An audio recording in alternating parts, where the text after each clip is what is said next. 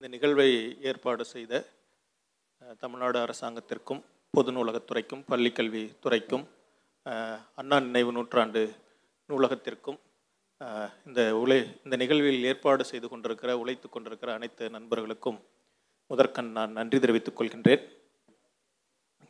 இது கொஞ்சம் இலக்கிய வட்டத்துக்கு வெளியில் இது ஒரு பொது புது முயற்சி அப்படிங்கிறதுனால இந்த மேடை கூட அதுக்கேற்ற மாதிரி இல்லை போல இருக்குது. உரையாடல்னால் ரெண்டு பேர் உட்காந்துக்கிட்டு உரையாடணும், ஆனால் அந்த இதுக்கு ஏற்ற மாதிரி இல்லைன்னு நினைக்கிறேன். அதனால் நான் இது பண்ண பிறகு அவர் சார் பேசுவாங்க. அது ஒரு உரையாடல் வடிவம்தான். கேள்வியை நான் எழுப்புவேன், கேள்வியை போல ஒன்றை எழுப்புவேன், அவர் பதிலை சொல்லுவார். கேள்விகளும் பதிலும் பலருக்கு புண்படுத்தல் புண்படுத்தலாம், அவர்களுடைய மனதை காயப்படுத்தலாம். மனதையும் உணர்ச்சியையும் காயப்படுத்துவது தான் சிந்தனை.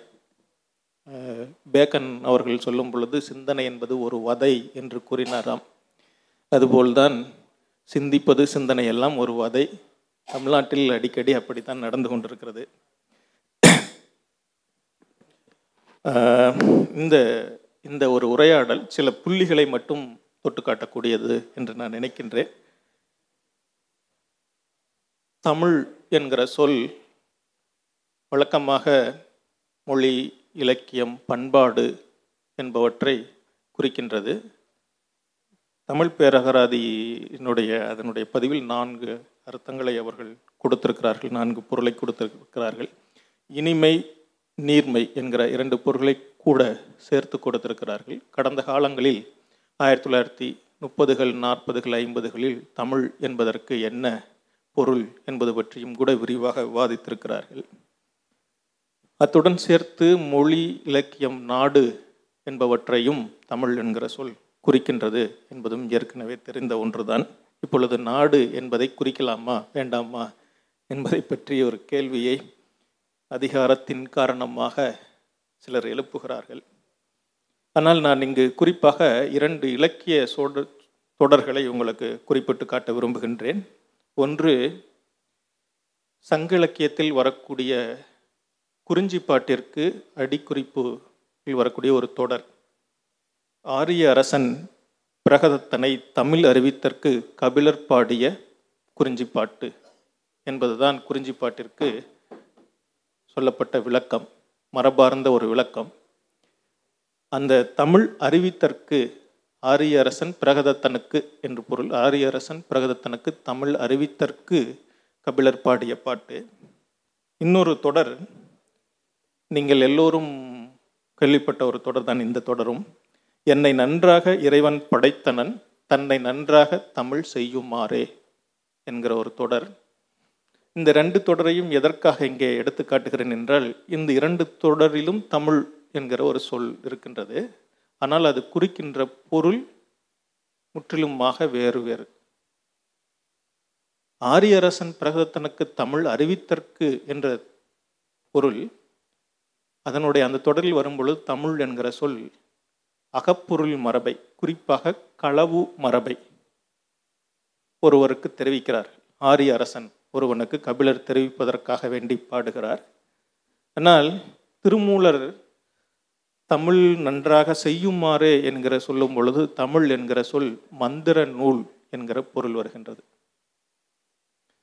தமிழ் என்கிற சொல் ஒரே நேரத்தில் அகப்பொருள் மரபையும் குறிக்கின்றது, இன்னொரு புறத்தில் மந்திர நூலையும் குறிக்கின்றது. இதுபோல இன்னும் ஏராளமான நீங்கள் இலக்கிய மேற்கோள்களை எடுத்து பார்த்தீர்களானால் தமிழ் இவ்வளவு நீண்டகால தமிழ் இலக்கிய எழுத்து மரபில் எதையெல்லாம் தமிழுக்கே உரிய தனித்துவமானவை என்று கருதினார்களோ அவை எல்லாவற்றையும் தமிழ் என்று குறிப்பதற்கான ஒரு முயற்சி நடந்திருப்பதை பார்க்க முடியும். ஏன் அதை தமிழ் என்று குறித்தார்கள்? வேறு ஏதாவது பேரில் குறித்திருக்கலாம் அல்லவா? ஏன் தமிழ் என்கிற சொல்லையே கொண்டு குறித்தார்கள் என்பதுதான் மிக முக்கியமான கேள்வி என்று நினைக்கின்றேன். தமிழ் நான் ஏற்கனவே சொல்லியது போல தமிழ் ஒரு மொழியாகவும் இலக்கியமாகவும் பண்பாடாகவும் விரிந்திருக்கின்றது. அத்துடன் இந்த காலத்தில் அது ஒரு அரசியலாகவும் உள்ளது. நவீன காலத்தில் எழும்பொழுது அரசியலாகவும் உள்ளது. திராவிட இயக்கம் எழுந்தது திராவிட இயக்கத்தினுடைய எழுச்சி, திராவிட இயக்கத்தினுடைய வேர்கள் மிக முக்கியமானவை. அது இந்த தமிழ் என்கிற சொல்லிலிருந்து தான் அது எழுந்தது. அதே போல தமிழின் முகத்தையும் திராவிட இயக்கம் மாற்றி அமைத்தது. உங்கள் எல்லோருக்கும் நினைவிருக்கும் இரண்டு விஷயங்களை மட்டும் நான் வெளி சொல்ல வேண்டுமானால், ஆயிரத்தி தொள்ளாயிரத்தி ஐம்பதுகளுக்கு முன்பு, குறிப்பாக அறுபதுகளுக்கு முன்பு தமிழ் இலக்கிய பாடத்திட்டங்களை நீங்கள் எடுத்து பார்த்தீர்களானால் அதில் பெரும்பகுதி கம்பராமாயணம், பக்தி இலக்கியங்கள், இது போன்ற இலக்கியங்கள் தான் அதிகமாக இருக்கும். பிறகுதான் சங்க இலக்கியம் மிக முக்கியமான ஒரு பாடமாக மாறியது.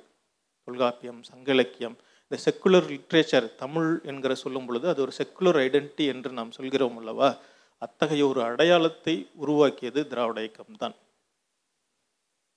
அதே போல திராவிட இயக்கம் என்று பேசிக்கொண்டிருக்கின்ற பல விஷயங்கள், தமிழ் ஒரு தனித்துவமானவை, தனித்துவமானது, தமிழ் வடமொழி பண்பாட்டிற்கும் வட இந்திய பண்பாட்டிற்கும் நேர் எதிரானது என்பது போன்ற விஷயங்கள்லாம் ஏற்கனவே தமிழ் மரபில் நீண்ட காலமாக வந்திருக்கின்றன அந்த வேர்கள். இது எவ்வாறு இந்த இந்த நிகழ்வு நடந்தேறியது என்பது பற்றி தான் இந்த உரையாடலில் நாம் பேச முயற்சிக்கின்றோம், பார்க்க முயற்சிக்கின்றோம். ஒரு பேராசிரியர், இன்னொரு விஷயம், பழைய காலத்தில் பேராசிரியர்கள், இன்று கூட தமிழ் படங்களில் நீங்கள் பார்க்கும் பொழுது பேராசிரியர்கள், தமிழ் பேராசிரியர்கள், தமிழ் புலவர்கள் எல்லோரும் கொஞ்சம் வந்து ஒரு நீண்ட பட்டையை அடித்து கொண்டு, ருத்ராட்ச கோட்டையை கட்டிக்கொண்டு, ஒரு வேட்டி சட்டையோடு வருவார்கள். அப்புறம் அவர்கள் நிறைய இலக்கிய பாடல்களை ஒப்பிப்பார்கள், இலக்கிய மேற்கோள்களை ஒப்பிப்பார்கள். இவர்கள்தான் தமிழ் புலவர்கள், தமிழ் பேராசிரியர்கள் என்கிற ஒரு மரபு இருக்கின்றது. ஆனால் ஏறக்குறைய இந்த காலத்தில் தமிழ் கற்றுக்கொண்டிருக்கின்ற மாணவர்களாகட்டும், பேரா கற்பித்து கொண்டிருக்கின்ற பேராசிரியர்களாகட்டும் முற்றிலுமாக மாறிவிட்டார்கள். பேராசிரியர் அரசு அவர்களே சிறந்த உதாரணம். இன்னும் பல பேராசிரியர்களும் நீங்கள் பார்த்திருக்கலாம். தமிழ் பேராசிரியர்கள் வழக்கமாக பேசுகிற இலக்கிய இலக்கண வட்டங்களுக்கு வெளியில் அவர்கள் நிறைய விஷயங்களை இன்று பேசிக்கொண்டிருக்கிறார்கள். ஏறக்குறைய இலக்கிய படைப்பும் கூட, அது நம் இயல்பாக எடுத்துக்கொள்கிறோம் என்று நினைக்கின்றேன், இலக்கிய படைப்பும் கூட கவிதையில் பாடுவது இன்று குறைந்திருக்கிறது. நிறைய புதினங்கள் தான் அதிகமாக இருக்கின்றன. ஏற்கனவே நூற்தொகைகளை நீங்கள் பார்த்திருந்தீர்களானால் ஐம்பதுகள் அறுபதுகள் தொடங்கி நம் தமிழ் மொழியில் வெளிவருகின்ற நூல்களில் எழுபது சதவீதமானவை புதினங்கள். ஆண்டுதோறும் வெளிவருகின்ற நூல்களில் மிக அதிகமானவை புதினங்கள் தான் அதிகமாக வருகின்றன.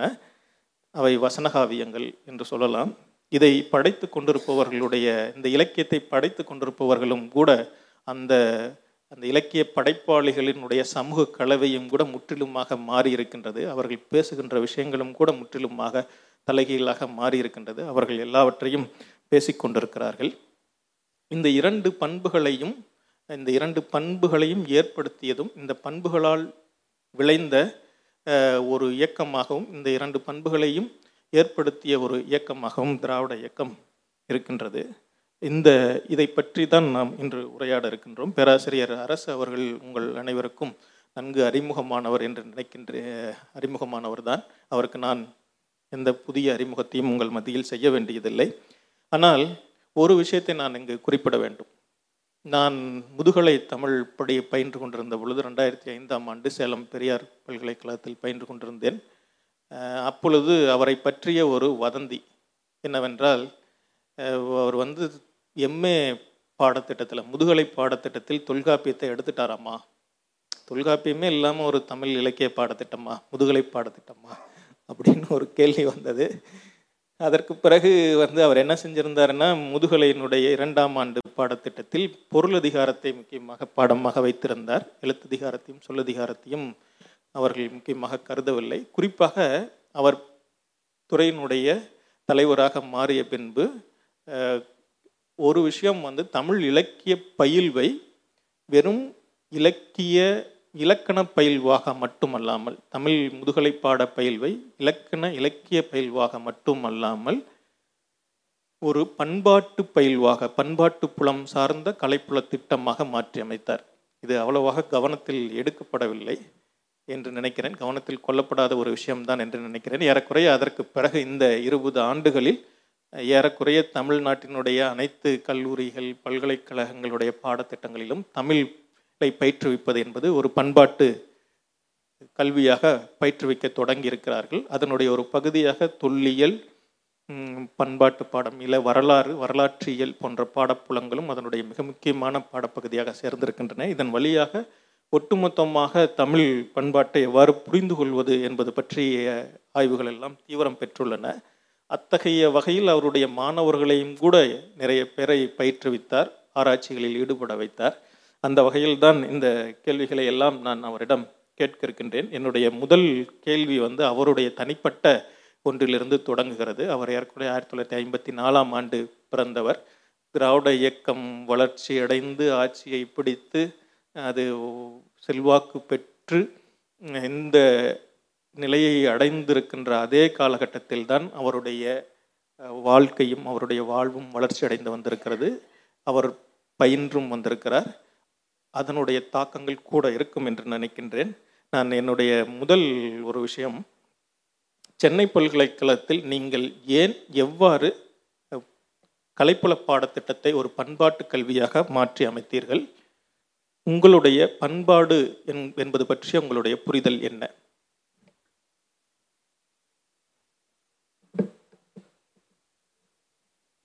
வணக்கம் எல்லோருக்கும். இந்த மாதிரியான இந்த ஒரே பேசுவதை விட ஒரு உரையாடல் வடிவத்தில் பேசுகிற இந்த பயிற்சி நிறைய, குறிப்பாக இந்த இலக்கிய திருவிழா நடத்துகிற ஹிந்து லிட்டரரி ஃபெஸ்டிவல், அந்த மாதிரியான இடங்களில் இரண்டு பேரையும் ஒரு சம மேடையில் உட்கார வைத்து அவர் ஒரு கேள்வி எழுப்ப அதற்கு அதற்கு பதில் சொல்லுகிற மாதிரியாக உரையாடுகிற ஒரு முறை என்பது அந்த ஆங்கில துறையில் இயல்பாக இருக்கிற ஒரு பழக்கம். அந்த மாதிரியான ஒரு முறையையும் இந்த இலக்கிய திருவிழாவில் செய்ய வேண்டும் என்று நான் விரும்பினேன். அவர்களிடம் ஒத்துக்கொண்டார்கள். அந்த மாதிரி சில நிகழ்ச்சிகள் இப்படி ஒரு உரையாடலாகும். இப்பொழுது நண்பர் காமராஜ் அவர்கள் நான் என்ன விஷயங்களை பேச வேண்டும் என்பதற்கான சில புள்ளிகளை அவர் வைத்திருக்கிறார். அந்த புள்ளிகள் அப்படின்னு சொன்னால் ஒன்று ரெண்டு மூணுன்னு சொல்லலாம். முதல்ல அவர் இந்த தமிழ் பற்றி சொன்ன அந்த வரையறை நமக்கு ரொம்ப முக்கியமான ஒரு விஷயமாகப்படுகிறது. அதில் அதை இன்னும் கொஞ்சம் நீட்சி நீங்கள் எடுத்துகிட்டு போனீங்கன்னா, தமிழ் என்கிற சொல் கபிலன் சொல்கிறப்போ ஆரிய அரசன் பிரகதத்தனுக்கு இந்த அக மரபை, அகப்பொருளை சொல்லி கொடுப்பது தான் தமிழ் அப்படின்னு ஒரு ஒரு ஒரு விஷயம் இருக்குது. இந்த அகம் அப்படிங்கிற ஒரு கருத்து நிலை, கான்செப்ட், தமிழில் வந்து குறிப்பாக இந்த கிளாசிக்கல் லிட்ரேச்சரில் பார்த்திங்கன்னா ரொம்ப ஆழமாக இருக்குது. அதை எப்படி ஒரு ரொம்ப தெளிவாக சொல்லணும்னா, இப்போ சங்க இலக்கியத்தில் வந்து ஒரு ரெண்டாயிரத்தி முந்நூற்றி எண்பத்தி ஒரு பாடல்னு ஒரு கணக்கு போட்டிருக்கிறாங்க. அந்த கணக்கில் ஆயிரத்தி ஐநூற்றி நானூறு பாடல்கள் அகப்பாடல்கள், ஏறக்குறைய நாளில் மூன்று பங்கு அகப்பாடலாக இருக்கும். இந்த சங்க இலக்கியத்தில் இந்த பாடல்களை எழுதினவங்க ஒரு நானூற்றி எழுபத்தி மூணு பேர் அப்படின்னு ஒரு கணக்கு போட்டிருக்கிறாங்க. அதில் எழுபத்தி நாலு பேர் தான் புறநா புறப்பாடல்கள் பாடுங்க, பாக்கி எல்லாருமே அகப்பாடல் பாடியவர்கள். இந்த அகம் அப்படிங்கிற இந்த சொல் தமிழ் கிளாசிக்கல் லிட்ரேச்சரில் அது ஒரு ஒரு செக்குலாராக சொன்ன மாதிரி அதுக்கு வந்து ஒரு சமய மரபு இல்லை. அது முழுக்க முழுக்க முழுக்க ஒரு இயற்கை மரபை உள்வாங்கிய ஒரு செவ்வியல் மரபு. அந்த மரபில் இந்த அகம் என்பதை ஏன் இவ்வளோ தீவிரமாக பேசியிருக்கிறாங்க, இந்த கேள்வியை நாம் ரொம்ப எழுப்பலாம். அதை தொகுத்தவங்க இந்த சங்க இலக்கிய பாடல்கள் என்பதை எங்கெங்கேயோ இருந்ததை அதிலிருந்து எடுத்து ஒரு வரலாற்றுக்கு பிந்தைய காலம், ஒரு ஆறு ஏழாம் நூற்றாண்டில் ஆயிரக்கணக்கான பாடல்களை வச்சு கொண்டு அதில் இப்படி ஒரு ரெண்டாயிரத்தி முந்நூறு பாடல்களை மட்டும் எடுத்து வச்சு பண்ணியிருக்காங்க. அதில் அந்த சங்க இலக்கியம்னு சொல்லக்கூடிய மரபில் வராத திருமுருகாற்றுப்படை, பரிபாடல்ங்கிற பக்தி பாட்டையும் சேர்த்து விட்டாங்க. அது ஒரு அது ஒரு மரபு தான், அது சங்க இலக்கியம் இல்லை. அது ரெண்டும் ஆனால் சங்க இலக்கியம்னு சொன்னால் அதை சொல்லுவாங்க. சங்க இலக்கியம் தொகுத்தவங்களுக்கு அது சங்க இலக்கியம், அதனுடைய மரபு சார்ந்து அதனுடைய தன்மை சார்ந்து அது ரெண்டும் சங்க இலக்கியம் இல்லை. அது பிற்கால பக்தி பாடல்களோடு சேர்ந்த ஒரு ஜானர். அதை அதோடு சேர்த்து வச்சுட்டாங்க. அதை விட்டுட்டு போய் பாக்கி இருக்கிறதுக்குள்ளே பார்த்தீங்கன்னா, ஏன் உங்களுக்கு எண்பது விழுக்காடு வந்து அகமாகவே இருக்கிறது அப்படிங்கிறது தமிழ் பண்பாட்டை பற்றி புரிஞ்சுக்கிறதுக்கு ஒரு ரொம்ப பெரிய விஷயமாக நான் கருதுகிறேன். அப்போ அது என்ன அர்த்தம்னு சொன்னால், அது ஒரு இயற்கையின் மறு உற்பத்தி பற்றிய அடிப்படையான ஒரு கோட்பாடு தான்.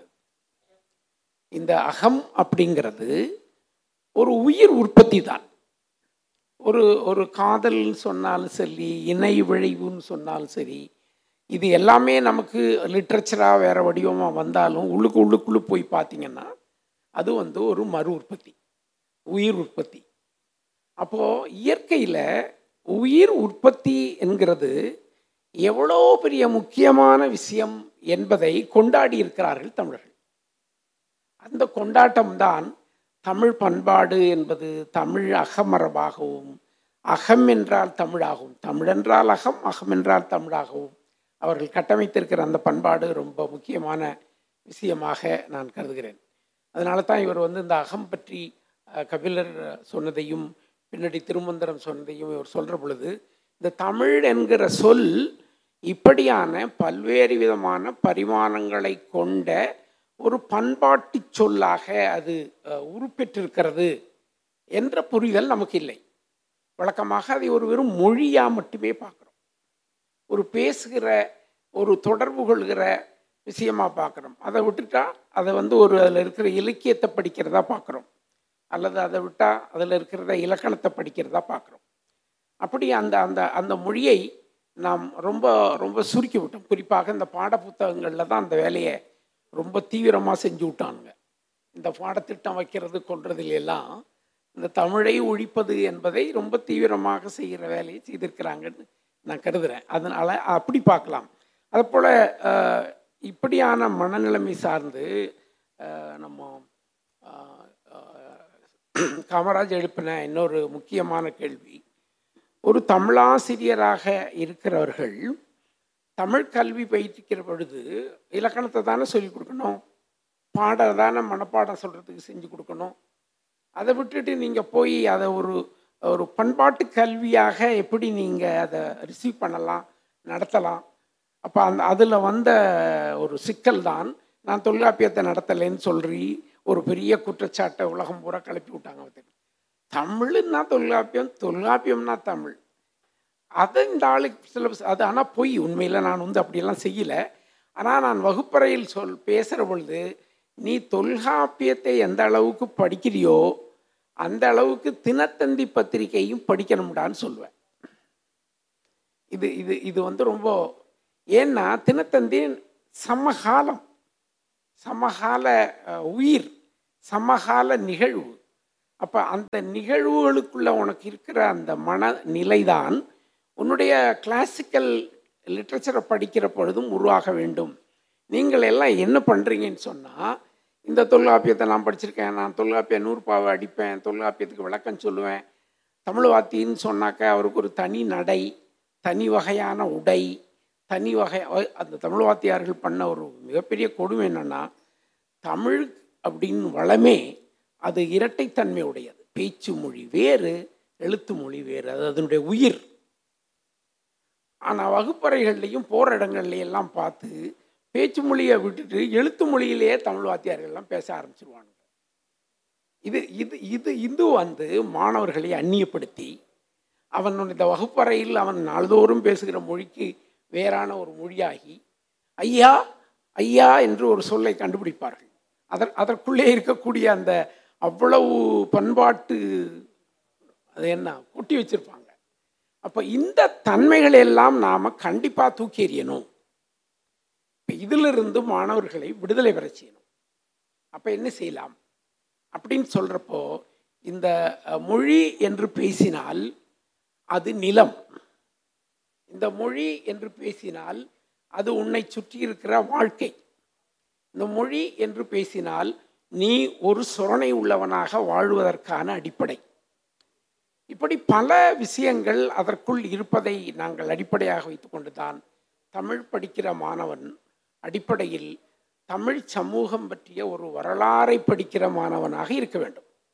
அதுதான் அவனுடைய முதன்மையான நோக்கமாக இருக்கும். நீ அந்த தமிழ் சமூக வரலாறை படிக்கிற பொழுது அதில் ஒரு பகுதியாக இலக்கியம் இருக்கட்டும், அதில் ஒரு பகுதியாக இலக்கணம் இருக்கட்டும். ஆனால் எங்களுடைய பழமை படிப்பு என்பது முழுக்க முழுக்க நான் இலக்கணத்தை படிச்சுட்டு இருக்க வந்தான், முழுக்க முழுக்க இலக்கியத்தை படிச்சுட்டு இருக்க வந்தான். தமிழாசிரியர் ரொம்ப பெரிய திறமையானவர் அப்படின்னு சொன்னால் என்னம்மா என்ன தெரியுமா, அவருக்கு ஒரு தகுதி, அவர் நிறைய மனப்பாடம் பண்ணி ஒப்பிக்கிறவராக இருப்பார். நூற்பாவெல்லாம் அவரை விட்டா அப்படியே சரால்னு அடிப்பார். அப்போது இந்த இந்த மனநிலைமை, அதை நான் தவறுன்னு சொல்லலை, அது ஒரு அது ஒரு ஸ்கில், அது ஒரு டேலண்ட், அது ஒரு தன்மை. ஆனால் அது தாய் மட்டுமே தமிழ் படிப்பல்ல. இப்போ இவர் கேட்ட கேள்வி நாங்கள் என்னம்மா அதை பண்ணோன்னா, எங்களுடைய பாடத்திட்டங்களின் வழியாக முழுக்க முழுக்க நாங்கள் வச்சிருக்கிற அந்த பாட முறையில் கலா ஆய்வுகளை முதன்மைப்படுத்தினோம்.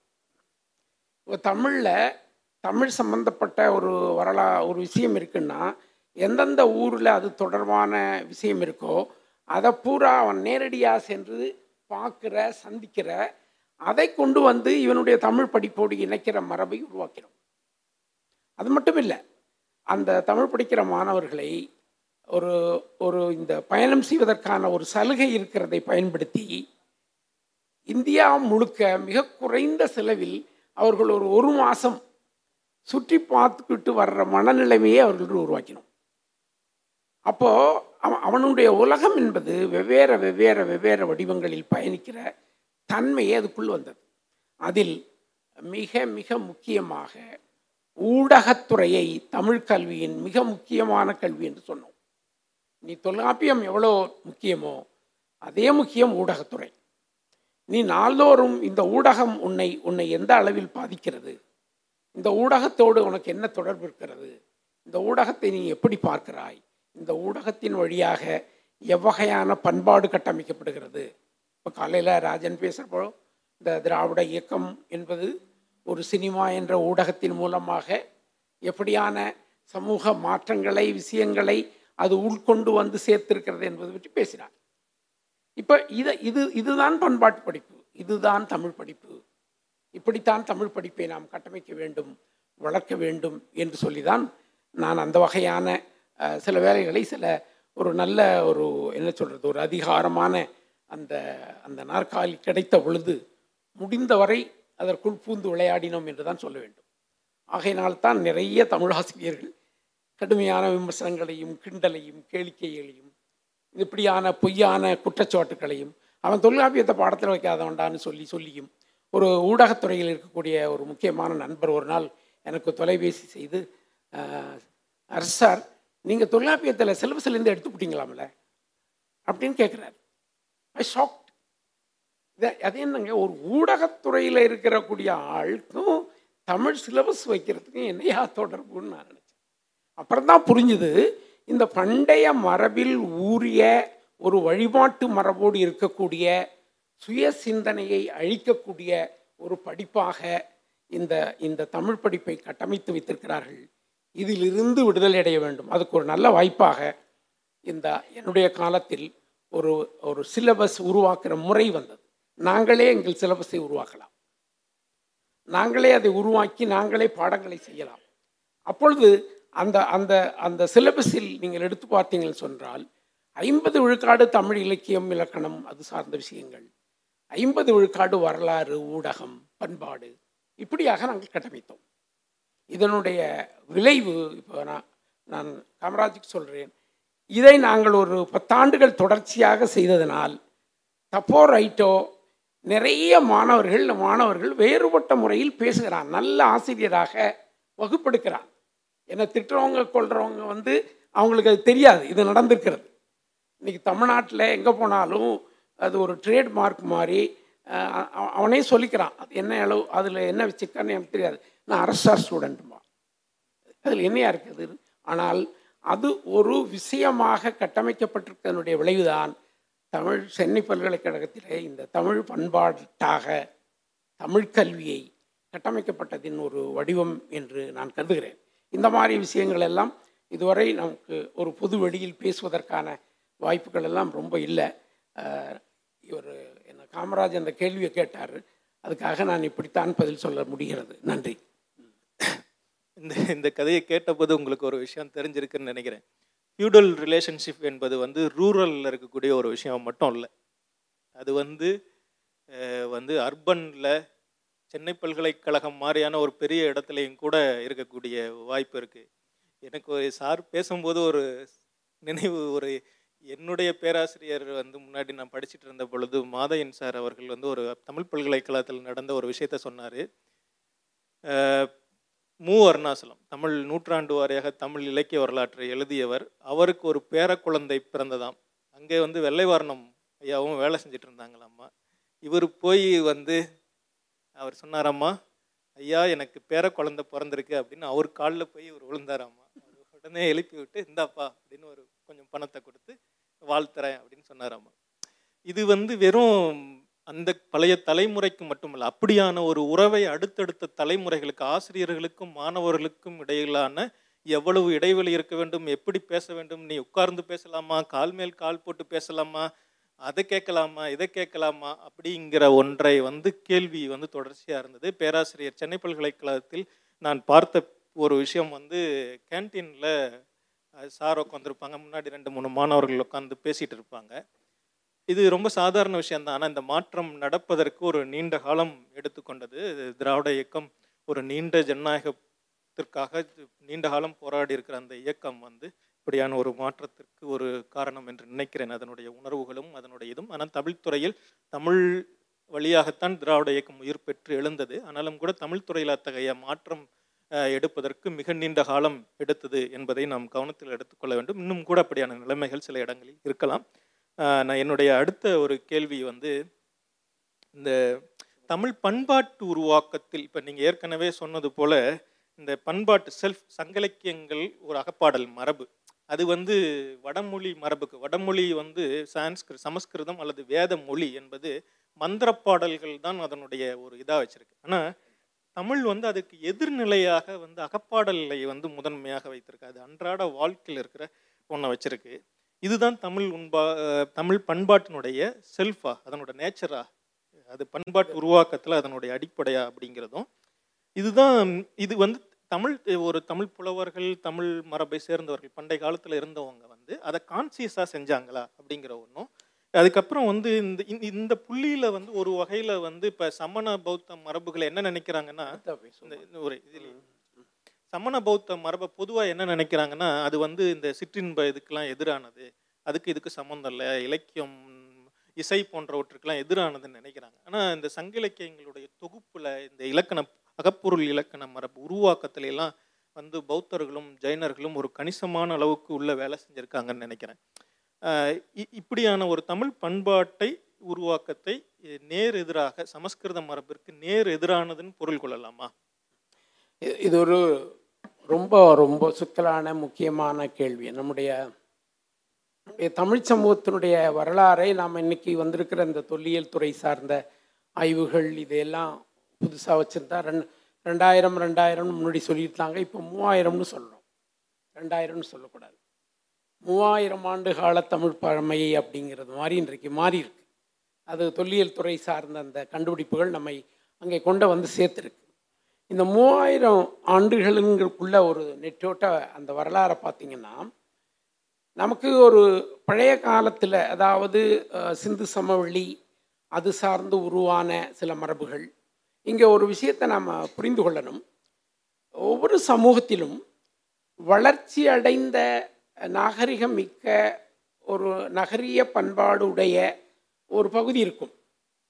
இன்னொரு பக்கம் தொல் பழங்குடி மக்களும் அதை சார்ந்தவர்களும் அது சார்ந்த பகுதியும் இருக்கும். இது ரெண்டுமே அந்த பண்பாட்டுக்குள்ளே இருக்கும், இன்றைக்கி இருக்கும். அது மாதிரி நாம் இப்போ படிக்கிற பொழுது அவ்வளோ வளர்ச்சி அடைந்த சிந்து சமவெளி நாகரிகம் இருந்துக்கு, அதுக்கு பிறகு அது ஏன் இப்படி போச்சு அல்லது இந்த மாதிரி புரிந்து கொள்ளும் அப்படி அல்ல. அப்படி பார்க்குற பொழுது இந்த இந்த சிந்து சமவெளி காலத்துக்கு முந்தைய தொடங்கி இந்த சங்க இலக்கியங்கள் இவைகளெல்லாம் தோன்ற காலத்துக்கு முந்தைய ஒரு தமிழ் சமூகம். இந்த சங்க இலக்கியங்கள் இவைகளெல்லாம் தோன்றி வளர்ச்சி அடைந்து பிறகு திருக்குறள் உருவாகி சிலப்பதிகாரம் வந்து அதுவரை இருக்கிற ஒரு தமிழ் சமூகம். அதற்கு அது வந்து ஒரு உத்தேசமாக வரலாற்றுக்கு பிந்தைய காலம் ஒரு ஐந்து ஆறாம் நூற்றாண்டு வரை வைத்துக்கொள்ளலாம். இந்த வரலாற்றுக்கு பிந்தைய காலம் ஆறிலிருந்து ஏறக்குறைய பதினெட்டாம் நூற்றாண்டு வரை இருந்த ஒரு சமூகம், பிறகு பத்தொம்போதாம் நூற்றாண்டு தொடங்கி இன்று வரை வருகிற ஒரு சமூகம் என்று இருக்கிறது. இப்போ இதுக்குள்ளே காமராஜ் எழுப்புற அந்த சமஸ்கிருதம் என்று சொல்லக்கூடிய அந்த அந்த அதை அந்த டிஸ்கோர்ஸ், அதை அதை என்ன சொல்கிறது, சமஸ்கிருதம் என்று பேசக்கூடிய ஒரு மரபுங்கிறது வெறும் மொழி இல்லை. அந்த அந்த மரபு வந்து பல பண்பாட்டு கூறுகளை உள்ளடக்கிய மரபு. அது நமக்கு தொடர்புடையதா, நம்மோடு உருவாகியதா, நம்மோடு இருந்ததா அப்படி என்றால் கண்டிப்பாக இல்லை. அந்த அந்த பண்பாட்டிற்கும் அந்த மொழிக்கும் அதற்கும் நம்முடைய சங்க இலக்கியங்கள்லையோ தொல்காப்பியத்திலேயோ அல்லது சிந்து சமவெளி நாகரிகம் என்று சொல்லக்கூடிய பகுதிகளிலேயோ அப்படியான தொடர்புகள் எதுவும் இல்லை. இதெல்லாம் இன்றைக்கி நிறையா. பிறகு ஒரு ஐரோப்பிய நில பகுதிகளிலிருந்து ஒரு குறிப்பிட்ட கூட்டம் இங்கு ப இங்கு வந்தார்கள் என்பதும் அவர்கள் அவர்களோடு எடுத்து வந்த ஒரு சடங்கு சார்ந்த அதை என்ன சொல்கிறது ரெண்டரிங் ஸ்லோகம் ஸ்லோகம் சொல்கிறது அப்படிங்கிற அந்த ஸ்லோக மரபோடு அவர்கள் உருவாகி வந்தது என்பதும், அப்படி உருவாகி வந்த பொழுது பிராகிருத பாலி மொழிகளில் இருக்கக்கூடிய பல விஷயங்களை எல்லாம் சேர்த்து அதை தனித்த ஒரு மொழியாக கட்டமைத்து பேசுவது எழுதுவது என்பதும் வரலாற்றுக்கு முந்தைய ஒரு ஆயிரம் ஆண்டுகள் தொடங்கி வரலாற்றுக்கு பிந்திய தொள்ளாயிரம் இந்த ஒரு ரெண்டாயிரம் ஆண்டுகளிலேயே அந்த மொழியினுடைய இந்த வாழ்நிலை என்பது முடிந்துவிட்டது. ஆனால் அது பேச்சு வழக்கை ஒன்பதாம் நூற்றாண்டில் எழுந்துவிட்டது என்பது வரலாற்று உண்மை. அப்போ அப்படி உருவான அந்த மொழி எப்படி நம்ம தமிழில் உருவான முழுக்க முழுக்க தமிழ் என்பது இயற்கை, தமிழ் என்பது செக்குலர், தமிழில் சமயம் இல்லை, தமிழில் கடவுள் இல்லை.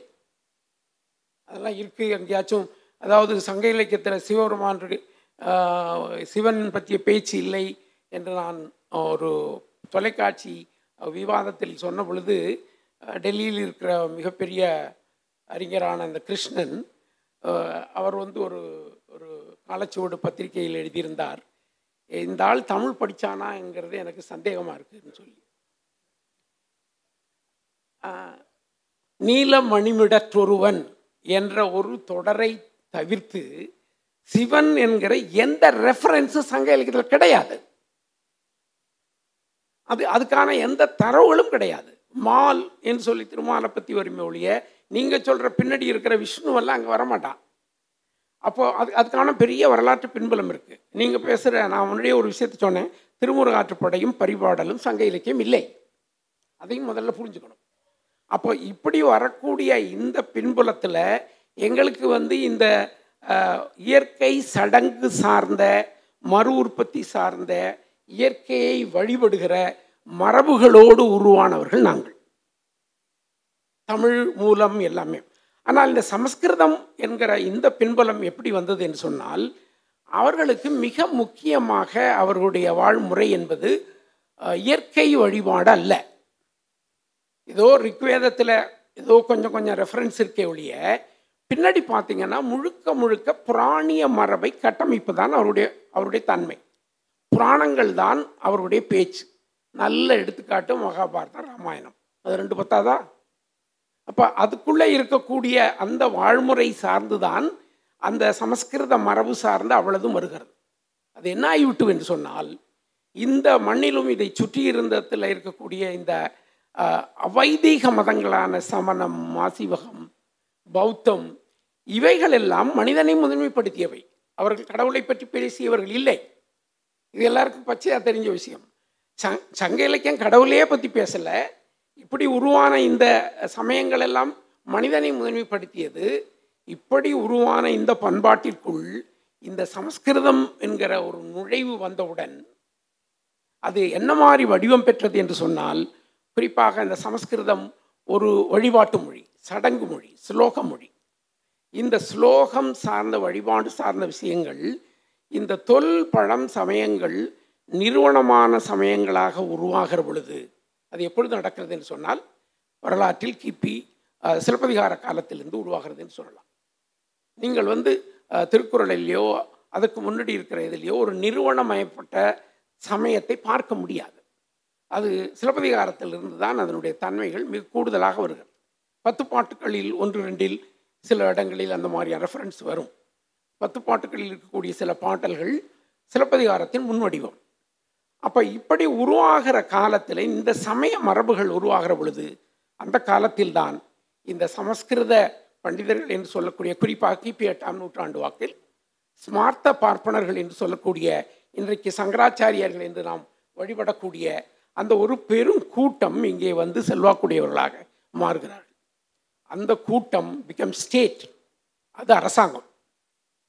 பல்லவ மன்னனாக இருக்கட்டும், பிற்கால சோழனாக இருக்கட்டும், பின்னாடி வந்த எல்லாரும் அந்த ஒரு குறிப்பிட்ட பிரிவினர் பேசியதை சொல்லியதை முழுக்க முழுக்க ஏற்றுக்கொண்டு ஆட்சி செய்தார்கள்.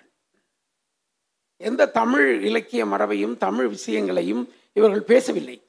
இப்பொழுது என்னவாயிற்று, இந்த இந்த சமயங்கள் கட்டமைத்த தொல்பழம் சைவ வைணவங்கள் என்பவை இந்த சமயங்கள் வந்த பிறகு ஒரு நிறுவனமயப்பட்ட சமயமாகி ஒரு சாதாரண மக்கள் வழிபாடு மரபு சார்ந்தவை அழிக்கப்பட்டு ஒரு அரசு சார்ந்து பெரும் கோயில்களாக கட்டப்பட்டு அது ஒரு வைதீக மரபே நமது மரபானது. அதுதான் நம்முடைய பக்தி இலக்கியம். முழுக்க முழுக்க அந்த பக்தி இலக்கியங்கள் எல்லாம் அப்படி கட்டப்பட்டது. அப்போ அந்த பக்தி இலக்கிய உருவாக்கம், அது சார்ந்த பண்பாடு, அதில் சார்ந்த கலை, அது சார்ந்த இசை, இவை எல்லாவற்றிலும் இந்த சம்ஸ்கிருதத்தினுடைய இந்த தாக்கம் என்பது நீக்கமற. அதாவது என்ன பெரிய ஆச்சரியம்னு சொன்னால், ஒன்பதாம் நூற்றாண்டுலேருந்து பதினாறு பதினேழாம் நூற்றாண்டு வரை பேசப்பட்ட தமிழ் மொழியில், பேச்சு மொழியில் ஒரு எழுபது சதவீதம் சமஸ்கிருத கலப்பிருக்கும். மணிப்பிரவாலம் தமிழ் காலியாக இருந்தோம். அப்படியான மணிப்பிரவால கலப்பினால் தான் கன்னடம் உருவானது, தெலுங்கு உருவானது, மலையாளம் உருவானது. நல்ல வேலையாக தமிழும் அப்படி ஆகி இருக்க வேண்டும். எப்படி தப்பிச்சுது, எப்படி இந்த மாதிரி தப்பிச்சு தனியாக வந்ததுங்கிறதுல ஒரு முக்கியமான விஷயம், ஒரு அறிவியல் உண்மை. தமிழ் ஒரு டயக்லசியா மொழி. பேச்சு வழக்கு வேறு, எழுத்து வழக்கு வேறு. நம்மளுக்கு எழுதுகிற பொழுது கலந்து எழுத மாட்டான், பேசுகிற பொழுது தான் கலந்து கலந்து எழுதுவான். நம்மளும் இப்போ செய்கிறத தானே. அப்போது இந்த எழுத்து வழக்கில் மொழி காப்பாற்றப்பட்டது. காலங்காலத்திற்கு அந்த எழுத்துலேயே அந்த மொழி வந்ததுனால, இதனால தான் அந்த தனித்தமிழ்காரங்கள்லாம் மொழியில் கலப்பு பண்ணாத கலப்பு பண்ணாத அப்படின்னு அவங்க ரொம்ப இப்போ தேவனை எப்போவான சார்ந்தவர்கள்லாம் பேசுகிறதுல ஒரு முக்கியமான ஒரு பின்புலம் இதுதான். அப்போ அப்படி உருவான அந்த பின்புலத்தில் தான் நமக்கு இந்த பெருங்கோயில்கள், பேரரசர்கள், அது சார்ந்த பண்பாடு, அதில் தமிழ் சங்க இலக்கியத்தில் காமராஜ் கேட்டது மாதிரி இருந்த ஒரு மிக முக்கியமான பன் மரபு சார்ந்த அந்த இசை மரபு, பின்னர் அது கர்நாடக இசை மரபாக கட்டமைக்கப்பட்டது. நம்முடைய சங்க இலக்கியத்தில் இருந்த மிகச்சிறந்த ஆட்ட மரபு பின்னர் கோயில்களுக்குள் சதிர் மரபாக கட்டமைக்கப்பட்டது. அப்போ சதிர் பரதநாட்டியம் ஆகியது. பரதநாட்டியம் தமிழனுடைய அடையாளம் என்று சொல்கிறார். இப்படி இப்படியான இந்த இந்த இந்த வரலாறு தான் தமிழ் பண்பாடு படிக்கிற மாணவர்களுக்கு மிக முக்கியமான வரலாறு. இங்கே என்ன ஒரு கேள்வி கேட்கலாம் நீங்கன்னா, சரி இதெல்லாம் தூக்கி எறிஞ்சுவிட்டு நீங்கள் தமிழை வச்சிட முடியுமா, வளர்க்க முடியுமா, வாழ முடியுமா? இது இவ்வளோ காலமாக ஒரு ஆயிரம் வருஷமாக உன்னுடைய பண்பாடாகவே வளர்ந்துருச்சு. நம்மூரில் இருக்கிற கோயில்கள் எவ்வளோ பிரம்மாண்டமானவை, அதனுடைய கட்டடக்கலை, அதனுடைய விஷயங்கள் எல்லாம் எவ்வளவு, அதுக்குள்ளே இருக்கிற சாமிகள் எவ்வளவு முக்கியமானது. அதனால தான் நம்முடைய நம்முடைய அண்மைக்கால இந்துத்துவ ஆட்கள் எல்லாம் இந்த தமிழ்நாட்டில் எக்கச்சக்கமான கோயில் இருக்குது, நம்ம உள்ளுக்கு பூந்தடலான்னு பார்க்குறான். தெரியுமா உங்களுக்கு? பேசுகிறான். எச் ராஜா போன்றவங்கள்லாம் இங்கே இருக்கிற பக்தி மாதிரி உலகத்தில் எங்கடா இருக்குன்னு கேட்குறாங்க. அப்போது இந்த இந்த இந்த பக்திக்குள்ளே என்ன வந்தது, என்ன விஷயம் இருந்தது, என்ன மாதிரி விவகாரம் வந்தது, இது நம்மை ஆதிக்கம் செலுத்தியதா? செலுத்தியது. அது பத்தொன்பதாம் நூற்றாண்டு வரை செலுத்தியது. பத்தொன்பதாம் நூற்றாண்டு வரை தமிழ் படிப்புன்னு சொன்னால், தமிழ் படிக்கிறீங்கன்னு சொன்னால் சைவம் படிக்கிறீங்கன்னு பொருள். அது ஆறுமுக நாவலர் நடைமுறைப்படுத்தினார். சைவமா தமிழா அப்படின்னா ரெண்டும் ஒரு பொருள் தான் சொன்னார் அவர். அப்போது இந்த தமிழ்ங்கிறத ஒரு சமய மரபாக கட்டமைத்து தொலைந்தார்கள். நம்முடைய செக்குலார் மரபை ஒழித்தார்கள். அதற்கான எல்லா தன்மையையும் நூக்கினார்கள். நல்ல வேலையாக இந்த திருக்குறள், சிலப்பதிகாரம், சங்க இலக்கியம் இந்த சூடிகள்லாம் வச்சு கொளுத்தாமல் விட்டுட்டாங்க. அதான் கொளுத்திருந்தாங்கன்னா நீங்கள் இந்த வீரத்தமிழன், புறநானூற்று தமிழன், காதல், ஆகம், புறம் இதெல்லாம் பேச முடியாது. ஏன்னா அது மாதிரி நிறைய சூடிகள் அழிச்சிருக்கிறாங்க. ஆனால் அதில் பத்தொன்பதாம் நூற்றாண்டில் அவை கண்டுபிடிக்கப்பட்டன, பேசப்பட்டன, பதிப்பிக்கப்பட்டன. அப்பொழுது ஒரு மிகப்பெரிய மறுமலர்ச்சி நமக்கு கிடைக்கிறது. அப்போ அதிலிருந்து தான் நாம் உயிர் பெறுகிறோம், பேசுகிறோம். அப்படித்தான் நான் அதை சமஸ்கிருத தமிழ் மரபை பார்க்கிறேன். சரிங்க சார், நன்றி. இன்னொரு இந்த முடித்த பிறகு நீங்கள் அந்த கேள்வி கேட்கலான்னு நினைக்கிறேன். இன்னும் ஒரு கேள்வி தான். இன்னும் ஒரு இப்போ இதிலிருந்து நேராக அந்த தமிழ் வந்து தமிழோட செல்ஃப் ஃபார்மேஷனில் இருக்கக்கூடிய ஒரு ஆன்டி தீசஸ் ஒன்று இருக்குது அப்படிங்கிறது, தீசஸாகவும் அது ஆன்டி தீசஸாகவும் இருக்குது அப்படிங்கிறத சார் உங்ககிட்ட சொன்னாங்கன்னு நினைக்கிறேன். நீங்கள் அதை சரியாக படிச்சிருப்பீங்கன்னு நினைக்கிறேன். அது பெரியாரோட நேராக இதிலிருந்து இப்படி ஒரு தமிழ் மரபை ஆனால் இருபதாம் நூற்றாண்டில் பெரியார் வரும்பொழுது அப்படி பயங்கரமாக நெக்லெக்ட் பண்ணுறாரு. தமிழாவது அதை அது காட்டுமுராண்டி மொழின்னு சொல்கிறாரு, தமிழாவது வெங்காயமாவது அப்படின்னு சொல்கிறாரு, என்னென்னமோ திட்டுறாரு, மானங்கட பேசுகிறார். உண்மையாலுமே சொல்லப்போனால் மானம் இருக்கா அப்படின்னு கேட்குறாரு. பின்னாடி வந்து இன்றைக்கி கூட காலையில் வந்து முதலமைச்சர் பேசும்போது சொன்னாங்க, அந்த எழுபத்தி நாலாவது ஆண்டு நூல் வெளியீட்டு விழாவின் பொழுது மொழி மானம் பெறுவோம் அப்படிங்கிறது தான் கலைஞருடைய உரைக்கு தலைப்பு. அந்த மொழி மானம் அப்படிங்கிற வார்த்தை மிக முக்கியமானதுன்னு தோணுச்சு. இந்த இப்போ இந்த மானம் கெட அப்படின்னு சொல்கிறதுலையும் பெரியார் வந்து அப்படி நிராகரித்தார் அப்படின்னு தமிழ் புலவர்களும் கூட ஆமாம்மா பெரியார் வந்து ஏதோ தமிழுக்கு எதிரானவர் போல் இருக்கே அப்படின்னுலாம் சொன்னாங்க. ஆனால் நீங்கள் வந்து சமீபத்தில் எழுதியிருந்த ஒரு முன்னுரையில் பெரியாருடைய எழுத்து தொகுப்புக்கு வந்து எழுதியிருந்தார், இலக்கியம் பற்றிய பெரியாருடைய எழுத்து தொகுப்புக்கு வந்து பசுகௌதமன் அவர்கள் தொகுத்து வந்த அந்த தொகுப்புக்கு எழுதியிருந்த முன்னுரையில் பெரியார் வந்து தமிழ் மரபில் ஆழமாக வேறு ஊன்றியவர், ஆழமாக புரிந்து கொண்டவர், மிக ஆழமாக அதை விமர்சனம் செய்தவர் அப்படின்னு சொல்லியிருக்கீங்களே, அது எப்படி? ஓ, அது ரொம்ப ரொம்ப நல்ல விஷயம்தான். இந்த பெரியார் வந்து கம்பன் வந்து தமிழ் துரோகின்னு சொல்வார். அப்புறம் வந்து கண்ணகி வந்து ஒரு மோசமான பொம்பளை, அவளை போய் நீங்கள் கட்டிட்டு அழுகிறீங்களடான்னு சொல்லுவார். இதில் என்ன என்ன காரணம்? அந்த பொம்பளை வந்து புருஷன் வெளியிட்ட விட்டு வெளியே போன உடனே அவனுக்காக எல்லாத்தையும் விற்றுக்கிட்டு அவனுக்காகவே உயிரை விட்டான்னா அவன் என்ன பொம்பளையா, சுயபுத்தியே இல்லையா அவளுக்கு அப்படிம்பாரு. அப்புறம் அவருக்கு இன்னும் பிடிக்காத இன்னொரு விஷயம், மதுரையில் வந்து அந்த மதுரையை எரிக்க போனப்போ அவ சொல்லுவா கண்ணகி, இங்கே இருக்கிற பார்ப்பனர்கள் எல்லாம் தீயே எரிக்காத, பாக்கி எல்லாரையும் எரிச்சிடும்னு சொல்லுவார். பெரியார் உடனே கேட்பார், என்னையா அந்த அம்மா வந்து பாப்பானுங்களெல்லாம் காப்பாற்றுறா, நீங்கள் வந்து உன் கற்பின் அடையாளன்னு சொல்கிற. இப்படி வந்து பெரியார் தமிழ் இலக்கியங்களை நான் சொன்னது மாதிரி இந்த ஒன்பதாம் நூற்றாண்டுக்கு பிறகு தமிழில் உருவான பக்தி இலக்கியங்கள், தல புராணங்கள், அது சார்ந்த வந்தவை எல்லாம், அவற்றில் வேணுமென்றால் கலை மரபு இருக்கலாம், இசை மரபு இருக்கலாம், பண்பாட்டு கூறுகள் பதிந்திருக்கலாம்.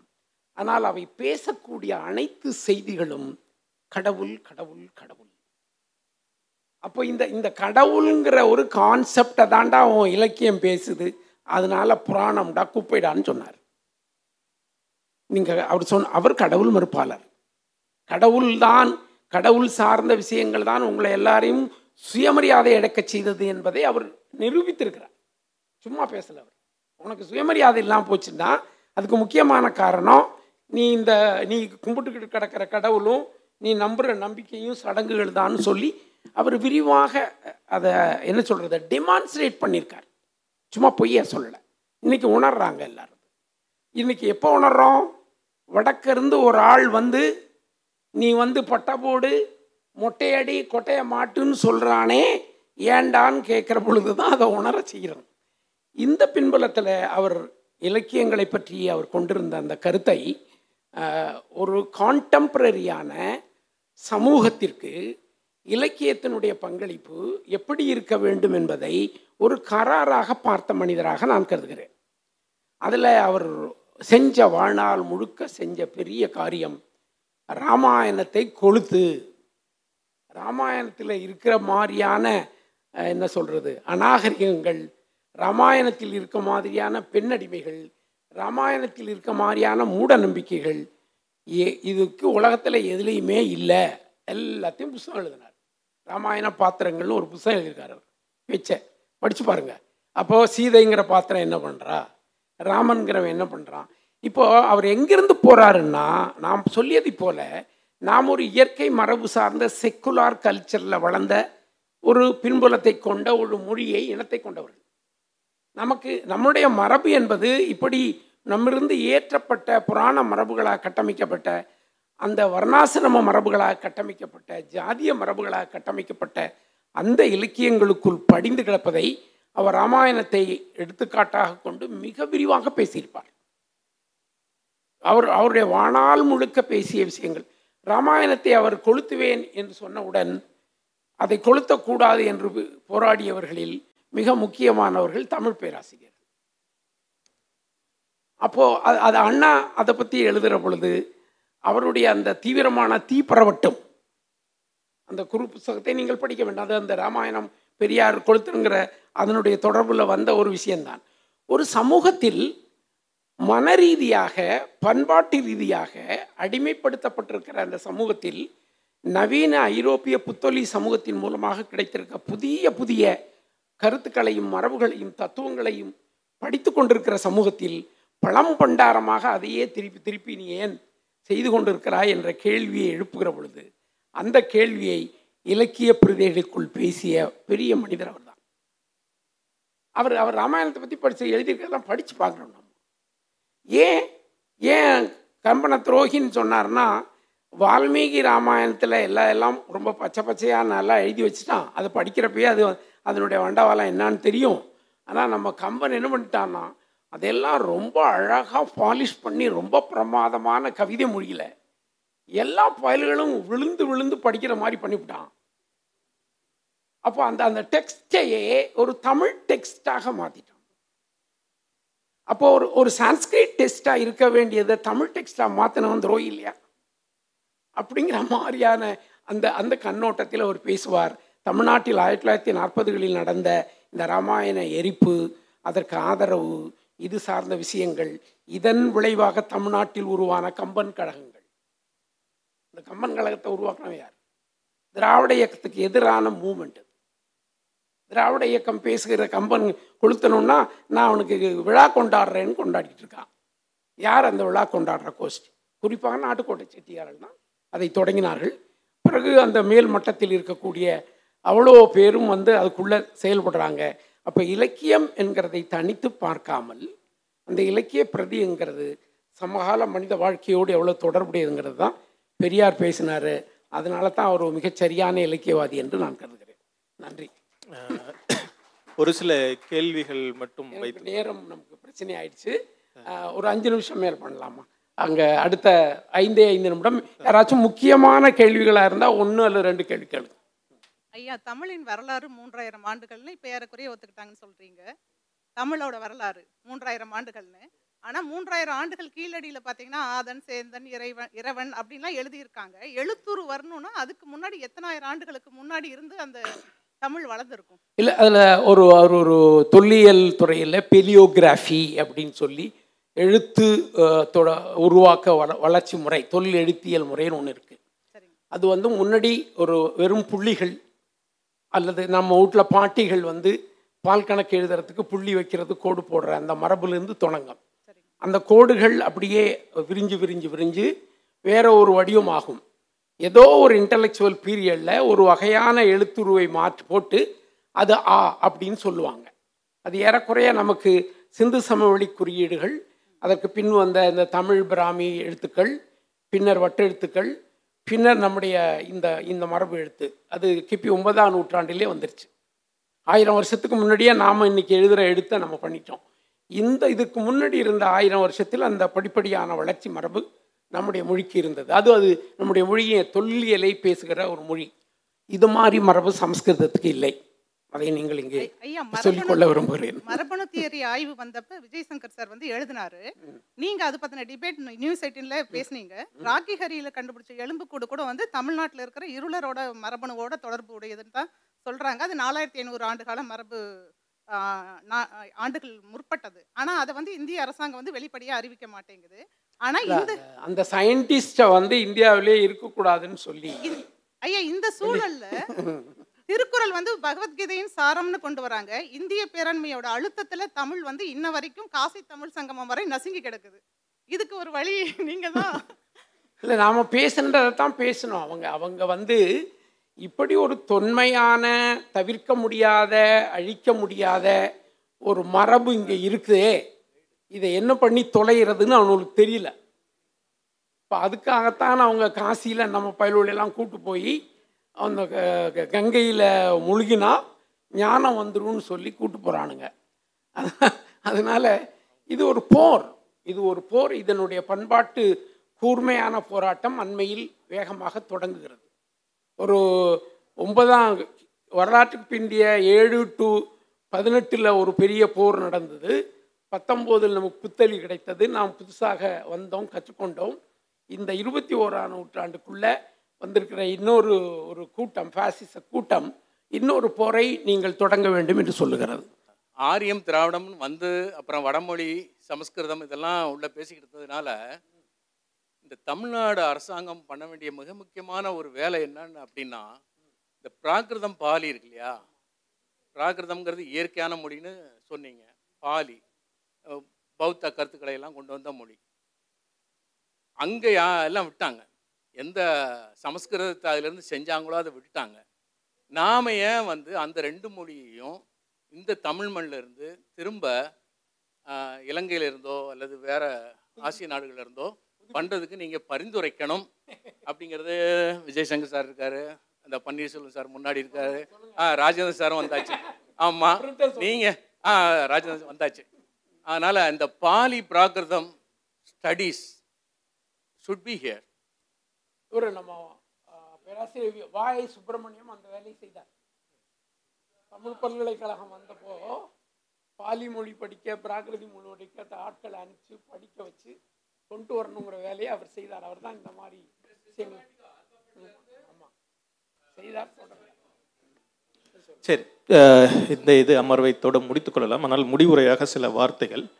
உங்களுக்கு நன்றாக தெரிந்திருக்கும், பெரியார் மிக கடுமையாக விமர்சனம் செய்தார். ஆனால் இன்னொரு புறம் வந்து அண்ணா அவர்களும் கலைஞர் அவர்களும் இதற்கு நேர் எதிராக திராவிட இயக்கத்தினுடைய இன்னொரு பகுதியினர் வந்து செவ்வியல் இலக்கியங்களை திரும்ப பேசினார்கள். அந்த ஐரோப்பாவில் இருந்தது போல வந்து கிரேக் இலக்கியங்கள் எப்படி ஒரு மறுமலர்ச்சிக்கு உதவியதோ அதே போல் தமிழ் இலக்கியங்கள் தமிழ் மறுமலர்ச்சியினுடைய ஒரு பகுதியாக காலையில் பேசினார்கள். மதியம் ராஜன் குறை சார் பேசினார். இந்த செந்தமிழ் நடையில் மேடைகளில் பேசுவது என்கிற ஒரு போக்கெல்லாம் வளர்ந்தது. இதையெல்லாம் எப்படி புரிந்து கொள்வது? ஒருபுறம் பெரியார் அவர்கள் கடுமையாக விமர்சனம் செய்தார், ஆனால் அண்ணா இன்னொரு புறம் அந்த கடுமையை குறைத்து நமக்கு உதவி செய்திருக்கிறார். அதை பேர்னி பேர்ட் அவர்கள் சொல்லும் பொழுது தான் சொல்லுவார், இந்த ஓரட்டரி மேடை பேச்சு கலையில் இந்த மொழி ஒரே நேரத்தில் அந்த பதினெட்டு பத்தொன்பதாம் நூற்றாண்டுகளில் தமிழின் வட்டார வழக்குகள் என்று சொல்லப்பட்டவை, தமிழினுடைய பேச்சு மொழி என்று சொல்லப்பட்டவை எல்லாம் ஒரு வகையில் சாதியின் வழக்குகளாகவும் இருந்தன. ஒவ்வொரு சாதியின் வழக்குகளெல்லாம் வழக்குகளாகவும் இருந்தன. அதிலிருந்து வெளியே சென்று ஒரு பொது தமிழை உருவாக்கி கொள்வதற்கு செந்தமிழை அவர்கள் திரும்ப கையில் எடுத்தார்கள், மேடைகளில் அதை பேசினார்கள். சாதி கடந்த ஒரு அடையாளமாக தமிழ் அடையாளத்தை கட்டமைத்தார்கள்.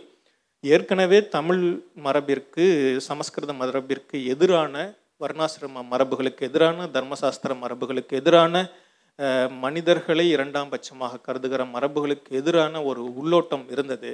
அந்த அந்த மரபிலிருந்து ஆழமாக திரும்ப ஒரு மரபை அவர்கள் உயிர்ப்பித்தார்கள். அது சுயமரியாதை மரபு. அது மனிதனை மனிதன், சக மனிதனாக மதிக்கும் மரபு.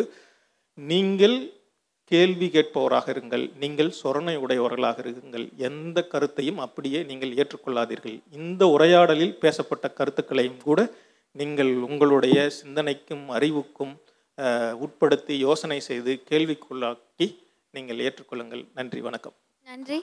இதில் ஒரு முக்கியமான செய்தி, அவ்வளோ இலக்கியத்தை எதிர்நிலையில் பார்த்த பெரியார் திருக்குறளை மட்டும் கொண்டாடினார், திருக்குறளுக்கும் மாநாடு நடத்தினார். இந்த இந்த விஷயங்கள் எல்லாம் அந்த பெரியார்னா தமிழை எல்லாத்தையுமே திட்டாருங்கிற மனநிலைமையோட இங்கே போகாமல் ஏன் திருக்குறளை பற்றி பேசினார் அப்படிங்கிறது முக்கியமானது. அது அவங்க நன்றி நன்றின்னு வேற சொல்லிகிட்டு இருக்காங்க. அதனால் நமக்கு நமக்கு வர இந்த நேரம் இல்லை. நாம் வேற ஒரு சந்தர்ப்பத்தில் அதை பற்றி பேசுவோம். நன்றி.